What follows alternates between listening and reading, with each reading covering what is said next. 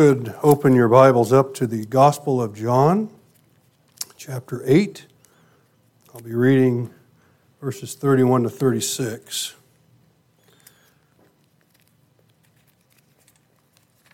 John chapter 8, 31 to 36 after prayer. Father, I pray that as we sang those words, that each heart in this room was casting away burdens, casting away those distracting things, those thoughts that so easily trip us up and get our minds going in places where they ought not to be.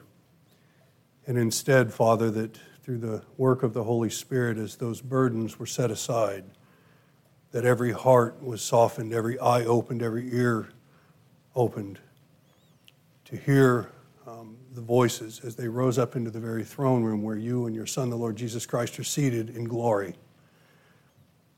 And Father, I pray that you've received the praises of your people as a sweet smelling offering. And now, Father, as we come to this point in the service where we desire, Father, to hear from you. So, as an act of worship, Father, we read what it is that you've spoken to us through the hand of John. And we ask, Holy Spirit of God, who has been sent by the Lord Jesus Christ to teach us all things, to help us, to give us what we need this morning, and that is to hear from our Savior, to hear from our Redeemer, who we remember this day, his body being broken, his blood being spilt, so that we could be restored, so that we could enter into this most holy place and hear your voice. So speak, Father, as your servants listen. And I pray that you will in the name of Jesus Christ. Amen. John chapter 8. I'm just going to read a few short verses. Um, picking up in verse 31 Then Jesus said to those Jews who believed him, If you abide in my word, you are my disciples indeed, and you shall know the truth, and the truth shall make you free. They answered him, We are Abraham's descendants and have never been in bondage to anyone. How can you say we will be made free? And Jesus answered them, Most assuredly I say to you, whoever commits sin is a slave of sin. And a slave does not abide in the house forever, but a son abides forever. Therefore, if the Son makes you free, you shall be free indeed. So, this is the Word of God, the words of our Lord and Savior Jesus Christ. Today, as we've heard, and you probably all know, um, our nation celebrates freedom, as it were, through what we call the July 4th or the Independence Day celebration. And we look at that day back in the history of our nation, and we think that this is the time that we look back to and we remember that this was the point where the founders of our country and we as a nation declared ourselves independent. Independent from the control of the British government, of the crown, of King George, independent of the need um, for authority over us. We were going to be self determined people. And we call that freedom. And so did the people that Jesus was speaking with they saw freedom in a different way. So today, as we as a nation are going to celebrate our Independence Day, as the people of Jesus, we have a different celebration. And our celebration on this day, the Lord's Table Day, is our Dependence Day. So, as the Christian church, we find that we are truly free only when we remember that it is through Christ's death, through Christ's life, through Christ's sacrifice for our sins that we find freedom. And we find as we look at that freedom that that freedom is not independent, it is completely dependent. And on this Communion Sunday, I want to discuss three things that Jesus is addressing in this passage to them and to us. And those three things are that we are free from the penalty of sin by the provision of Christ. we are free from the power of sin by the very presence of Christ. And we will be freed from the presence of sin itself because of the promises of Christ. So we look at each of those, and again, we want to look back and observe these people that Jesus is speaking with. Now, as I read verse 31, it says that Jesus is speaking to those Jews who believed in him. So that's an important thing that you don't want to glance over and not pay attention to. Jesus has been interacting in this chapter with some religious leaders. Um, they are challenging him, saying that his witness is false. Um, he has announced his departure from them. As he continues on past verse 36, you will see that he actually directly calls them the children of their father Satan. And the reason he says that is because what they are doing is they are rejecting the one true God who is in the form of Jesus, the man standing in front of them. And in doing that, they are rejecting the true God of heaven, the Father Himself who has sent Him. And the reason they're doing that is because they are bound up in their sin. Their sin, for the Pharisees and the religious leaders, was multiplied just like ours. But specifically in this passage, it's their belief that in religion they could find freedom, that independently they could create laws. And if they could just live up to those laws, and if not, make the sacrifices necessary, that they would be acceptable. And they trusted not in God, but in themselves. You see that throughout 2,000 years of history in the Bible up until the coming of the Lord Jesus Christ. Over and over and over, the nation of Israel is trying to self assert their freedom. And over and over and over, you see them fail. And yet they don't learn the lesson. They trust in themselves. For the other Jews, maybe those that aren't so religious, they were also trusting in themselves, trusting in their own ability to please God.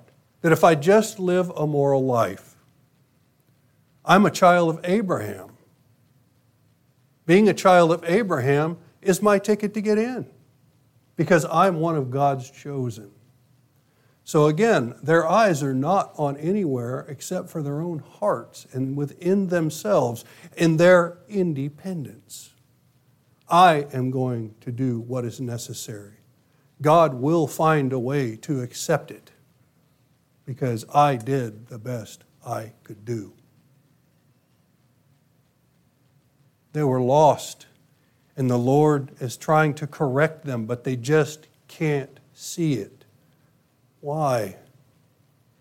Because they're blind, just as we are, to our own independent streaks. Somehow, even for those who believe Him, we still think that there is some way that we can garner God's grace. That there is some way that He will look at us and say, Yes, I am going to give to you because you have earned it. You are worthy. And it's independence, the day we celebrate as a nation today, that hopefully, when we're done this morning, will remind us that yes, in the world, our nation is out from under the control of a foreign government with no representation. But we are not citizens of this world. We are citizens of the one above. And in that nation, the nation of God, the church of Jesus Christ, we are totally dependent and pray God will never separate that. So, in this freedom that Jesus promises, if there are many things that he tells them they are free of, the first that they would be aware of, the first that we hopefully are aware of, is that in his death, and you see that um, as he mentions it in verse 28, which I didn't read, when you lift up the Son of Man, you will know that I am he. Jesus knew what was going to happen to him. In his death, it was not a, a loss, there was no defeat. Though the world saw it that way, Isaiah the prophet tells us that we looked at him and we despised him. We counted him a robber and a thief. When we look to the cross, apart from the eyes of the Lord Jesus Christ, we see loss. We see a horrifying death that was inflicted, but we see nothing more. We do not see a Savior because Saviors were not put on crosses. And that's why the Greeks and the Jews rejected him. But when we look to that cross, we see something quite different. We see the penalty for our sin being paid. His provision, His work. He was your substitute. You deserved to be crucified on that cross. Your sin deserved punishment. The wages of sin is death, the Apostle Paul reminds us. And you earned it, and I earned it. We earned it. But Christ was our substitute. He took our sins upon him. He was made, as the Bible describes it, he was made sin. And he was made sin so that the wrath of Almighty God could be propitiated that wrath that we had stored up in our sinful living, in our independent life, in our morality, in our religious works, in our rites, in our ceremonies, in our demands of a holy God, that He would conform to us. We were storing up wrath that was to be poured out on us, and it was poured out on Him. And that wrath was satisfied, not mostly, completely. You want to know why the Lord Jesus cried out in the words he used on the cross? Just think of that for a moment. That the wrath of God against the sin of all of mankind was poured out on him.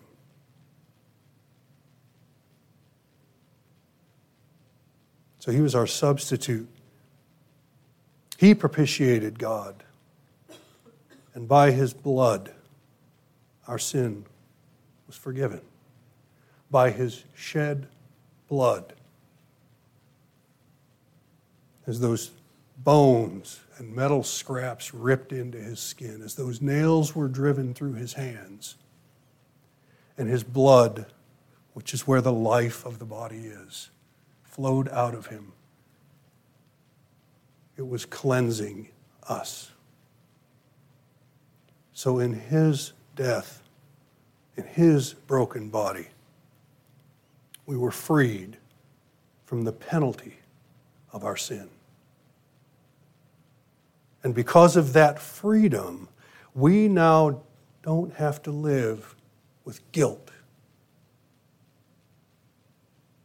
Not that we weren't guilty, but the price is paid. We don't have to live with shame. Not that the deeds that we committed weren't shameful, but they have been expunged as far as the east is from west. They have been removed from us. We are no longer separated from the one who created us, from the one who made us, from the one whose image we bear, that we struggled to find. We have been rejoined because the sin penalty that separated us was paid in full by His provision. So we have the penalty of our sin removed. And this is what He's telling these people you will be free indeed because you can't work your way into heaven. Think of Nicodemus as he came to Christ, recognizing that there was something about him but he couldn't get it. How can I be born again? There must be a way that I can make the original model a little bit better so God will find it acceptable. That's what religion does. No.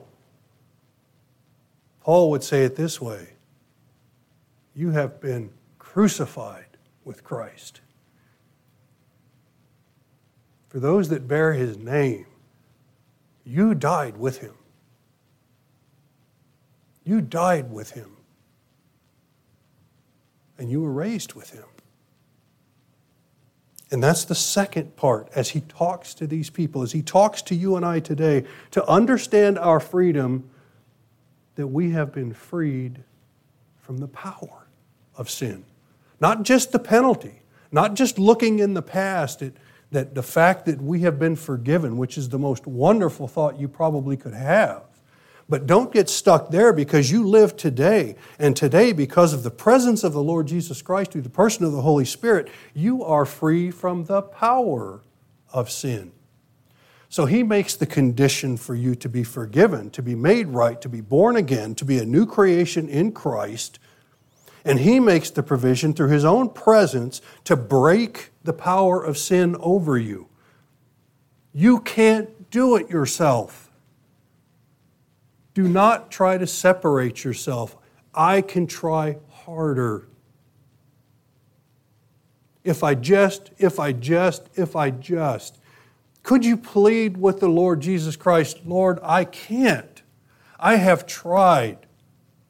I was telling my Sunday school class yesterday as I was thinking about this message, I just thought about yesterday. Just yesterday. And I just came to the place, Lord, what's wrong with me? what's wrong with me? So often, through the course of one day in my mind, I fail Him. And I was home alone, so I couldn't even say my wife made me do it or my kids made me do it. It was just me. I can't beat that battle by myself. I'm not strong enough. But He is. And that's what He's doing right now in your life if you are His child. He is at work in you, crushing the power of sin, moment by moment, degree by degree.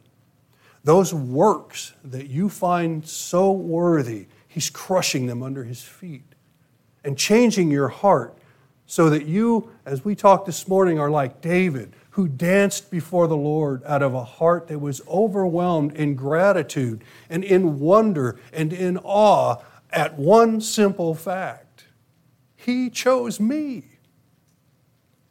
He chose me. So the king of Israel danced in the streets in joy, worshiping, praising, singing to his God.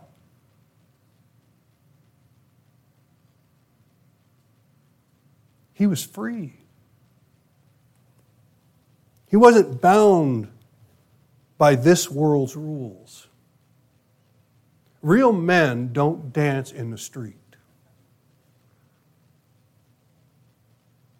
Real men don't pray. Real men or women, I keep saying men, let me just stop myself there, because real women don't do this either. They don't admit that they can't. What do we teach everybody? You can do anything you want. Just set your mind to it and work hard enough at it, and you can do it. You can't save yourself. You can't beat sin. These are the things that the world pounds into your head and my head every single day. And we fall prey to it. Our old nature just wants to go back and do what we were comfortable with because I don't want the people looking out the windows like David's wife, seeing me dance in the street and ridiculing me and charging me with false accusations. That's what sin does. That's what sin was doing to the Pharisees. It had bound them to the point where they couldn't see God standing in front of them. They couldn't hear his voice They couldn't hear him. Because sin had become so powerful, they had become so independent, they had become so self righteous, so self reliant. They were like the rich young ruler I've done all of it. I've done it all. Since birth, I am pure. And Jesus said, Okay, well, this one thing you lack. Give away your stuff. Whoa, wait a minute. Wait a minute. Not giving away my stuff. That just told us everything we need to know about the rich young ruler. He'd been living in sin. He had had idols his whole life. His idols were his possessions, his idols were himself. He relied on himself. If I just do good, if I just do good, God will accept me. After all, He realizes I'm a creature, I can't be perfect. So if I just do good, He'll overlook the bad. That's morality. That's when you separate God's law from God. You are left with nothing but morality. And you can determine your own course. You can set the standard for who gets in and who doesn't. I watched a video clip um, a few days ago that illustrated this. It was Caitlyn Jenner, Bruce Jenner, who I call him. And I, my heart broke for him because you could see the pain in his voice, you could see the pain in his eyes as he stumbled when asked the question about his eternity. And his answer was that just one day when he walked up those steps, God would agree that he did the best he could. And that would be enough. And that's his hope. And you could tell by his eyes that he's deceiving himself.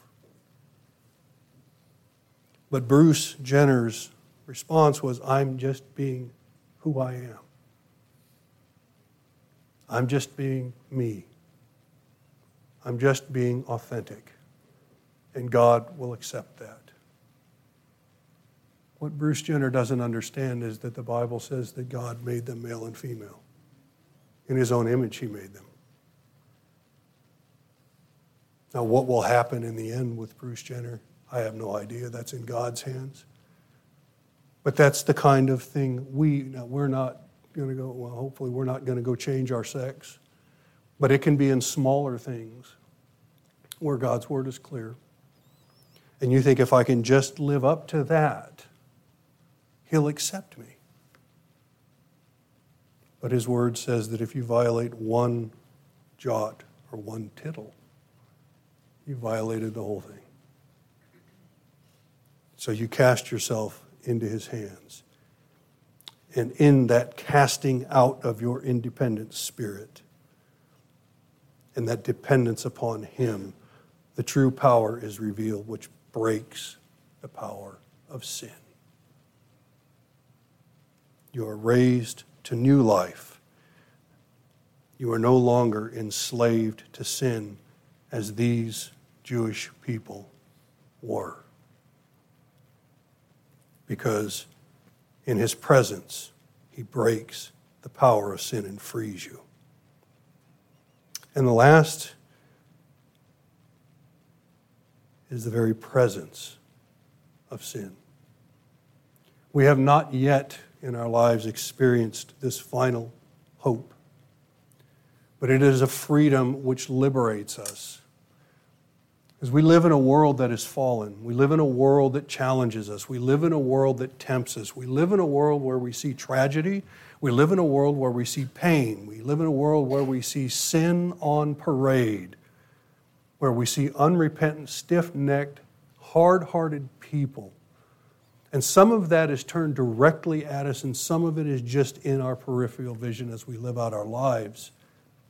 But because of the promises of Christ, we are free from despair. We are freed from fear. And we are freed to knowing that one day, not only will the penalty of our sin be dealt with, not only will the power of sin over us be broken, but the very presence of sin will be removed. That day is coming. The Lord Jesus Christ in his promises says he has begun this work and he will finish it. He who has begun a good work in you will complete it. Notice it doesn't say, He who began a good work in you expects you to finish it. You are to work out your salvation with fear and trembling, but it is in the power of the Holy Spirit and in the presence of the Lord Jesus Christ. It is being who you are made to be. It is not in doing what you are supposed to do. He will finish this work. He made the promise in this very gospel that's recorded for us that all that the Father has given me, I will raise up in that day. If you are in the hand of Christ, you are in the hand of the Father, and there is none greater than Him. And you're secure. When Christ cried out from the cross, It is finished, it is. Because He's done it. So even the presence of sin, when we go if you read, and I encourage you to read the book of Revelation, where it gives us these descriptions, words fail the writers to describe the glorious of heaven. But one of the things that we do notice is that there is no sun in heaven, there are no stars, because all of the light is everywhere from the eminent seat of God Almighty you will not cast a shadow in heaven. You will be completely engulfed in His glorious light. And the Son of God will be your sun. And sin will be cast out. No more will your mind tempt you. No more will your nature try to pull you away. No more will you be easily tripped up. You will be like Christ who could look to his disciples and say, They will come, but they will find nothing in me. There is a day coming. Brothers and sisters, think about this. There is a day coming when you will be able to say, You will find nothing in me. Search, you will find nothing That is a glorious freedom that carries us so that we can live in this world, so that we can get through each day not with our feet dragging and our head down and our droning on, but that we can be like David and just dance before the Lord because we are dependent on Him. And in that dependence, we're made free not an independence. When you turn that independent spirit, that's when you feel the bindings again. You feel the restrictions. We look at the law. The law is freeing. Oh, no, no, no, no, no. The law is binding. Thou shalt, thou shalt not. That's binding. No, it's freeing. It's freeing. For the one who is created in the image of God, image of God, Jesus was never restricted. Never. He was free. When he stood before Pilate, beaten within an inch of his life, he said, You have no authority over me. Do you not know I could call down a legion of angels? Do you not know who I am? I am the Son of God. In our dependence on Him. When we find ourselves in those places in this life where those things are put to us, we can say, Do you not know that I am a child of the Most High God? Do you not know that His eye is set upon me? Do you know not know that He has said that He will work everything out for my good and for His glory? Do you not know? Do you not know that I am free?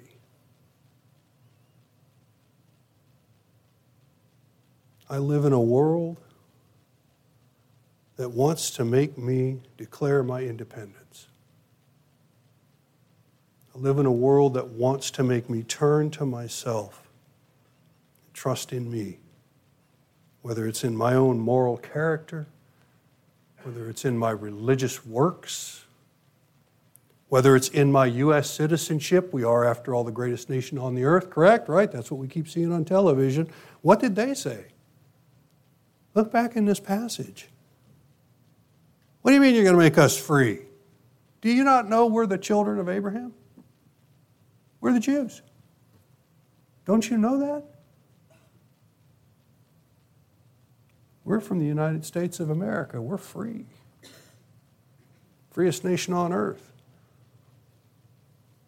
We are a beacon on a hill set before the entire world to spread democracy and freedom throughout the world. Isn't that what we are? That's what you see on television. That's what we get taught.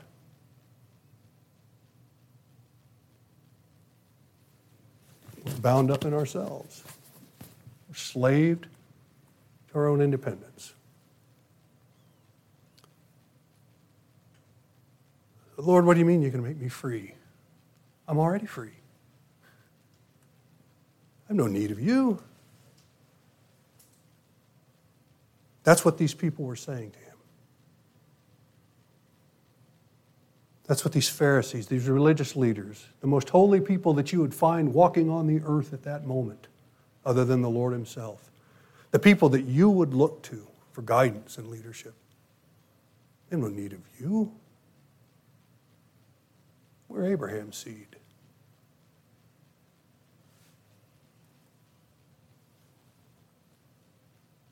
They didn't realize in their independence they were slaves